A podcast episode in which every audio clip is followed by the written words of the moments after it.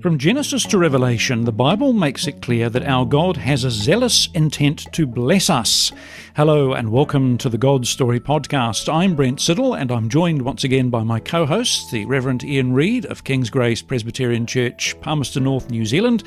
And our very special guest joining us today from the States is Terry Smith, lead pastor of the Life Christian Church in West Orange, New Jersey and he's here to talk with us about his new book from Chosen Books, part of the Baker Publishing Group in the States, called The Lord Bless You, a 28 day journey to experience God's extravagant blessings. And this is a fascinating uh, read, and it's really a kind of biblical theology of blessing throughout Scripture and wonderfully written. Terry, hi, welcome to the show.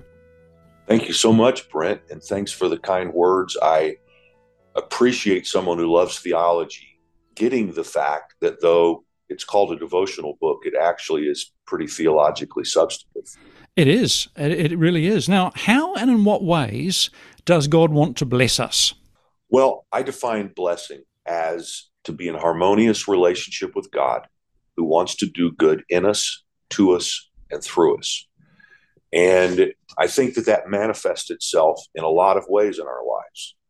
You know, when I think about being in harmonious relationship with God, I, I think about having peace with God and how that when we have peace with God, according to Romans 5 1, 2, 3, in that area, that we experience the blessing of His grace and that we are happy because of the hope we have to share in His glory. So I think blessing starts with being in relationship with God in such a way that we experience shalom, everything in our life working the way God means for it to work, and that and that we actually experience a true blessedness that can be also described and is translated often in Scripture as happiness. How is the whole story of Scripture concerned with God's blessing and God's desire to restore humanity? Well, the very first thing that happens in Genesis between God and people, and I, I should have noticed this a long time ago, but frankly, I, I, in all my years of study, I never noticed until a recent study through Genesis that God's very first interaction with with humanity, Genesis chapter 128, is God bless them. I mean, that's the very first thing that happens. And then, of course, because of their choices, they end up choosing not to live in that blessing, or at least that full blessing. And uh, then the rest of Scripture, and there are a number of scholars who will say this, is really about getting the blessing back. And you end up with the very last chapter of Scripture, Revelation 22, with us being restored, or actually Eden being restored to this planet, a new heaven, a new earth, a garden city. And it says there's no more curse. And so all of Scripture, Genesis 128, all the way to Revelation 22, some 500 times, the concept of blessing is mentioned. And it is a huge theme of Scripture, if not, as some say, the theme of Scripture. Yes, I'm going to bring Ian in in just a second, but we, we love. We were talking before the or texting before the podcast, and well, Ian, you can talk. You can ask Terry about it because you commented that you love the way he described the fact that humanity fell ill in the garden. Do you want to pick up that theme? Well, you know, kind of in your book, you start by you know talking about when we sneeze. You know, everyone says "bless you," and that's common across the across all cultures, you know, kind of doing that, which is an interest. I didn't, didn't know that. Such an interesting fact. But the way that you described know, humanity falling ill, I think it's such a beautiful picture, uh, and it really encapsulates in that kind of idea of you know we're out of order, we're not in the the kind of the the way that we should be, and that, that's the way that we see the world, you know, kind of all around us right now. You know, I don't I don't have a question. It was more of a statement. Sorry, Brent. It's just kind of, no, I, I know. I, I thought it was a beautiful picture of, you know, kind of, or a helpful picture of the way that humanity is.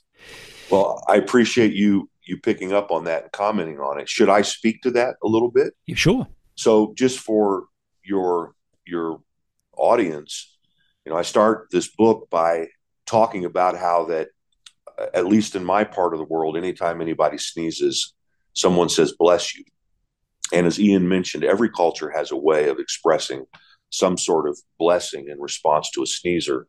But in Western civilization, the way that this all got started, according to the best we can understand, is that a, a, a bubonic plague was spreading rapidly through Europe. Pope Gregory knew that one of the signs that people were falling ill was they sneezed. And so he mandated, dictated that anytime someone sneezed, that those around them should say, the Lord bless you, or God bless you, or bless you. In effect, offering a prayer for their health, that they would be saved from this plague. And so I talk about how that in Genesis 128, God said, bless you, even knowing that that Adam and Eve were about to sneeze.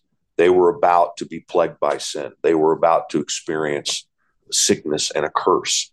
But the heart of God was to bless them regardless and he hasn't changed his mind about what it is he wants to do. Yeah, how is God's blessing described throughout the Old Testament? Because you go through and, and list some fabulous passages, don't you? Yeah. Um, well, for one thing, you know, you get this this rhythm, especially in Genesis, where you know Genesis one twenty eight, God blessed them. Then there's sin and the curse, and then God starts everything over with Noah. And the first thing that happens with Noah, I think that's Genesis nine, if I remember right it, it, it basically is a repeat of the same words that were said to Adam in Genesis 128 and, and 129, I, I, where God blessed them and then purposed them. I, I, God blessed them and he said, This is your purpose. And then, you know, he out of everybody in the world, he chooses Abraham. And he says, you know, I'm gonna, I'm gonna now I'm gonna bless the world through you. And he enters covenant with him and says, I'm gonna bless you and I'm gonna bless the world through you. And then the same thing happens with Isaac with Jacob, uh, with Joseph. Every time you turn around, there's this very clear language of God blessing these people that he enters into covenant with.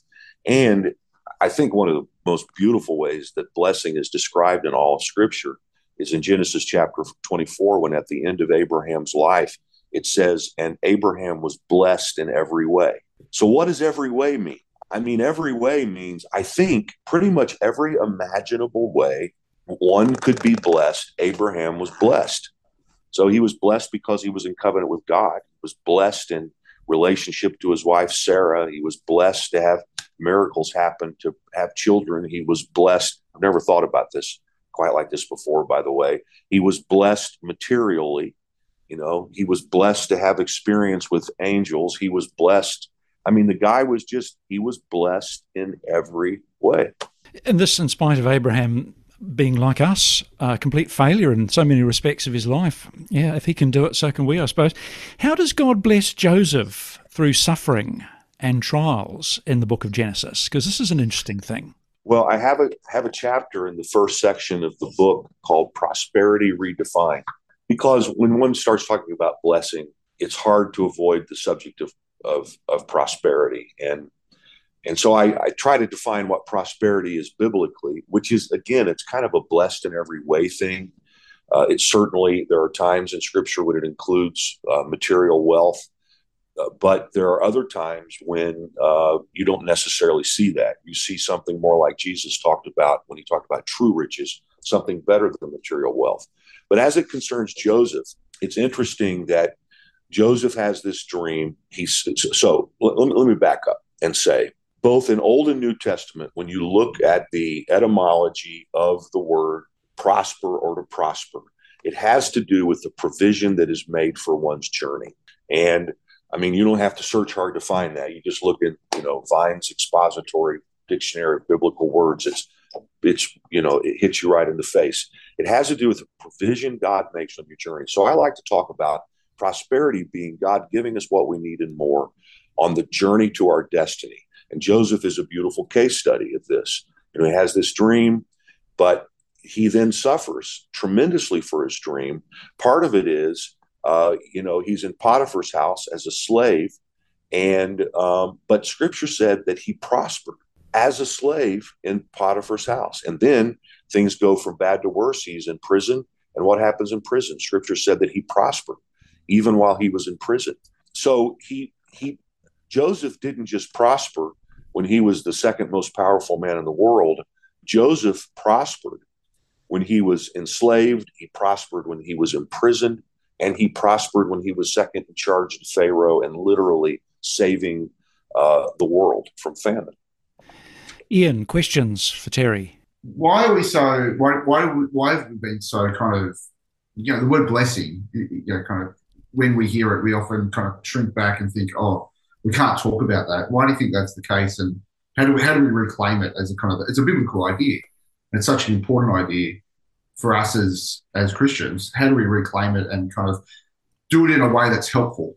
Well, I, I would say that I would answer that two ways. And, you know, this is one man's opinion. I, I think for one thing, the, there has been this popularized notion of what prosperity is that has taken taken something beautiful to an extreme that is toxic and we we're all aware of that kind of thing so i think those of us who who are not i hesitate to use labels who, who are not extreme in our thinking about that particular subject are afraid to talk about it for fear of being labeled uh, in a way that that would challenge our biblical orthodoxy. So I think, kind of in a big picture, that's one reason we're afraid to talk about it. But I, I think individuals are, afraid, I think individuals have a hard time imagining themselves as blessable. And um, I think that this is why it's so important to connect blessing to grace. It's really about God's heart. It's really about what God wants to do. It, it, if if it was up to us earning it, well, then none of us would have it, right? Like you said about Abraham, he, he was he was a human being just like we are. He screwed up a lot. Uh, that God didn't bless him because he was perfect. God blessed him because, I mean, in in all the simplicity, God wanted to. This is what grace is, right? Grace is about God's desire to do something. And when God has a de- desire to do something, we connect to that thing by exercising faith, right? We believe that He really does want to do that. And when we believe that he really does want to do that, well, then all of a sudden, you know, we we access the desire of God, and this becomes grace in our lives. So I think a lot of people just they don't see themselves as blessed. Yeah, I think that's right. Absolutely. Yeah. How are we restored then to our God-given purpose? So the Genesis 128 thing is God blessed them, and then immediately God purposed them he essentially said, I, you know, I want you to now multiply the God image throughout the planet. I want you to spread what you haven't eaten everywhere. I want, in partnership with me, for you to govern this planet. God blessed them, and then he said, This is what I made you for. This is what I want you to do. And so I believe that blessing is inextricably connected to purpose. Blessing isn't about us just, uh, you know, sitting around and receiving nice things in our lives blessing is found when we partner with God to do what God made us to do. And I see that on a cosmic level. On one hand, we were kind of all made to do the same thing, right? We were made to worship God and to join with Him, partner with Him in His work in this world. But then within that, each of us have a specific, what I call area of destiny. They have a, a, a place made for them, something that God made their life to be about. And I think that that the sweet spot of blessing is when we're living in that reality where we're doing what we were made to do in partnership with God and um, hopefully, you know, both struggling, you know, in that process and finding great joy in doing God's work. You write a lot of, in the book, as I remember, about uh, the journey with God being an adventure. I, lo- I love the way you talked about adventure and journey. How, how does life become an adventure for us when we're obeying God? Well, I love that famous Tolkien reference. Not that you guys in New Zealand would know anything about Lord of the Rings. Nothing at all. No. Where Gandalf shows up at Bilbo's door and says, I'm inviting you to an adventure. And Bilbo says, you know, we don't want any of, of those here. They they make you late. They make you late for dinner. I I see God in in his own way in each of our lives, knocking on the door of our hearts and say, saying, I'm inviting you to an adventure. That he's calling us to get involved with what he's doing in the world. And when we get involved with what God's doing in this world, we're involved in the most important project in human history. And when we're on the front lines of that, there's immense adventure someone listening to this may be saying, "Okay, um, I want to take a risk in my walk with God." How would you how would you respond to to that? How would how do we take risks in our journeys with God? Boy, that's a that's an interesting subject. I wish I could remember exactly what I wrote about that. I I hope it was good. It was. It I, was. I have I have a theory. Well, it's not unique to me. Um, that that God allows us to risk. In other words, when we exercise our faith, even in partnership with Him, that there's a certain risk involved because of the fact that that we engage our will. We're not assured of outcomes. Uh, now, we're assured of an ultimate outcome. You know, eternal life in the age to come and being and doing forever what God made people to be and do. But you know, I, I love the, that famous story of the of the three guys being given varying amounts of money. Jesus told the story, and you know, and two of them risked they risked the money essentially in the marketplace, and the risk paid off, and they were rewarded uh, commiserate to their risk and success in their risk. And then that poor guy who hid it under the bed, you know, he he he was cautious and did not improve what he had, and he is punished for it. In fact, then this fascinating passage. I think this is actually repeated six times in the Gospels, if I remember right. I happened to preach about this recently. Jesus then says, To him who has will be given more, and to him who has not will be taken away. In other words, the guy who risked and made more of it is given more, and the guy who didn't take any risk and didn't make any more of it loses what he's been given. I mean, it's a pretty big idea. Mm, yes, and very sobering idea, really, isn't it?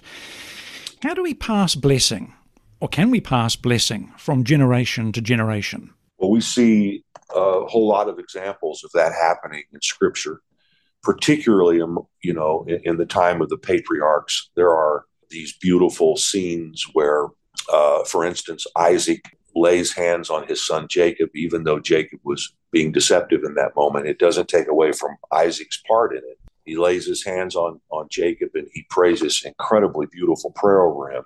And you see that kind of thing repeated. And you also see Esau, who's a big, tough guy, married man, you know, intimidating figure weeping because he didn't receive that blessing from his father. And there are common things that happen when this kind of blessing is given the laying on of hands. When Jesus blessed children, by the way, in the New Testament, he he took them in his in his arms, he touched them, which you know brings to mind the Hebrews six, the ministry of the laying on of hands. And then there are always words spoken over a person that that describes how they are valued, that speaks to some specific thing, perhaps that they have done that has brought value to you, that speaks something positive about their future, that declares on the part of the person doing the blessing that they'll get involved in helping that preferred future come to pass.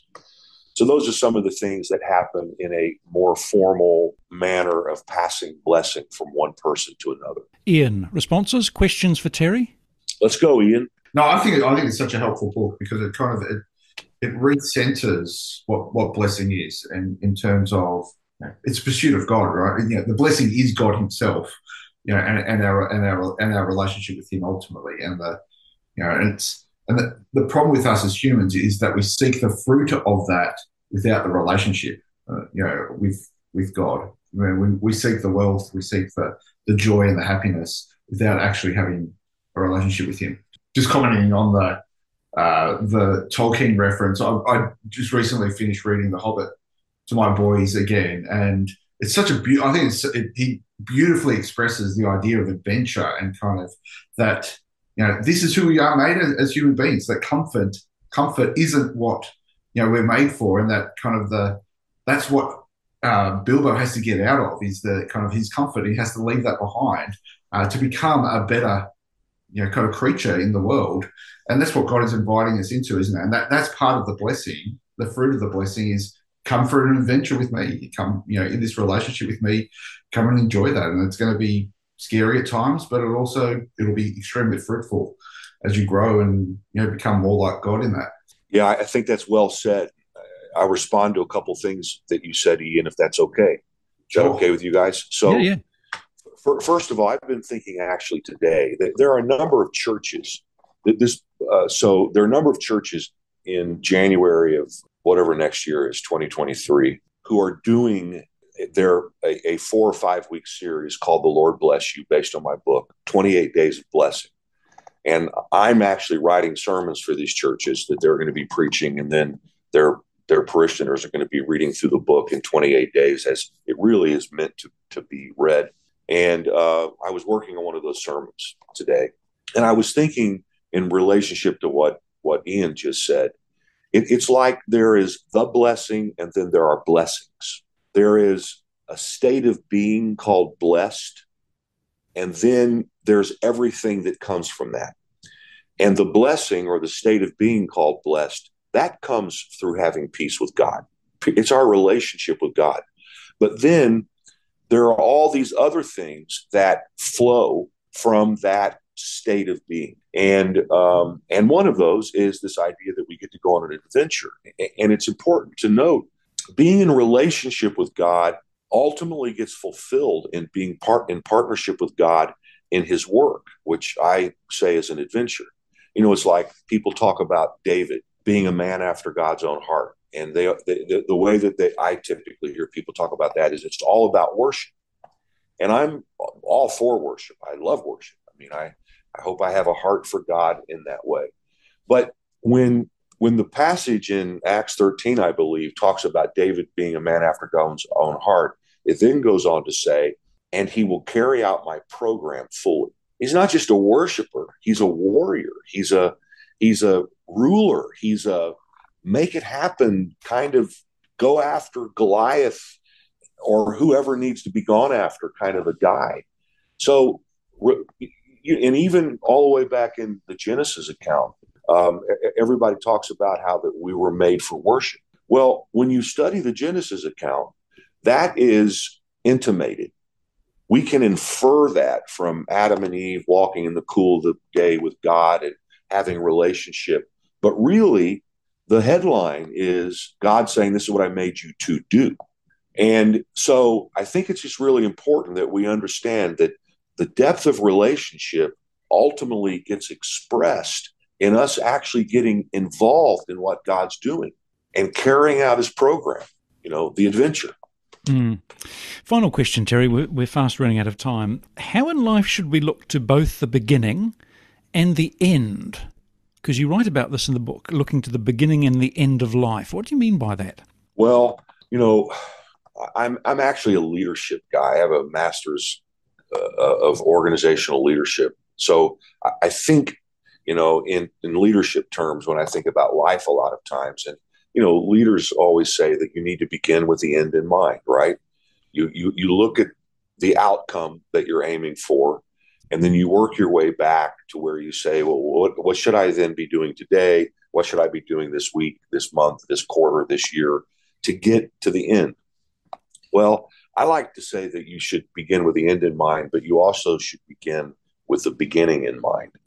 I think that the way we properly locate ourselves in life, how we should be thinking about life, how we should be acting, what should we be doing, it is found in the Genesis narrative. You know, everything in scripture, everything in human history is a response to what happens in the first three chapters of Genesis. And if you want to have an idea of what life should look like, you have to look at Adam and Eve before the curse. You have to look at Eden. You have to look at the relationship they had with God. You had to look. You have to look at Adam working and caring about what God worked and care, cared about, and and and know that in the end, that's what life's going to be like. God has not changed His mind. Eternity is not going to be different than than what we see in Genesis one, two, and three, except that it's not just a garden; it's a garden city I think maybe because there are going to be so many of us. So, you know, that's life is about what what happened in the beginning, and life is about how that beginning is going to be manifest in the end. And we've got to locate our lives every day with that in mind. And live in light of the big story, God's big story, really, isn't Absolutely. I heard of somebody had a podcast called something like that, God's story. Or... That's us, brother. I think that's I us. Know. It's probably other people as well. Uh, it's not a very original title, but we it's like a it's a great name. I love it. How much time have we got left? What time for one more question about story? Actually, I wanted to ask you this, if I can find it here. Yeah, in what ways do we live our lives out of the stories we know? Do you think? What ways do we live our lives out of the stories we know? Well, we all we all have a a story in our mind as to how the world came to be the way it is, what our purpose here is, who God is or isn't. And um, there are a lot of people that talk about Scripture in terms of a story. And obviously, that must be very important to you guys because, in fact, that's what it is it's the story of God. Uh, it's not, you know, it's like the, the Genesis narrative isn't meant to be a science manual. It's, you know, it's not, it's not su- supposed to be telling us where and when and how. It's telling us who and what, right? It's a story. It's it's a it's God telling us what He wants to tell us about Himself, so that we can live out of that story. So um, it's important that we tell ourselves the right story about God, who who He is, what His purposes are, and how we fit in. And our stories, I suppose, in God's journey flow out of that, don't they, and become part of God's story in some way. Wonderful stuff. Thank you, Terry. Terry Smith, lead pastor of the Life Christian Church in West Orange, New Jersey. His new book from Chosen Books, part of the Baker Publishing Group in the States, is called The Lord Bless You A 28 Day Journey to Experience God's Extravagant Blessings. Terry, bless you. And uh, Ian, bless you, brother, my co host Ian Reed of King's Grace Presbyterian Church. Gentlemen, thank you both, and blessings and thanks to our creative team at Liquid Edge who sponsor this podcast and who take care of things behind the scenes. Thank you so much. Thank you. Bless you. We really hope you've enjoyed this episode of the God Story podcast.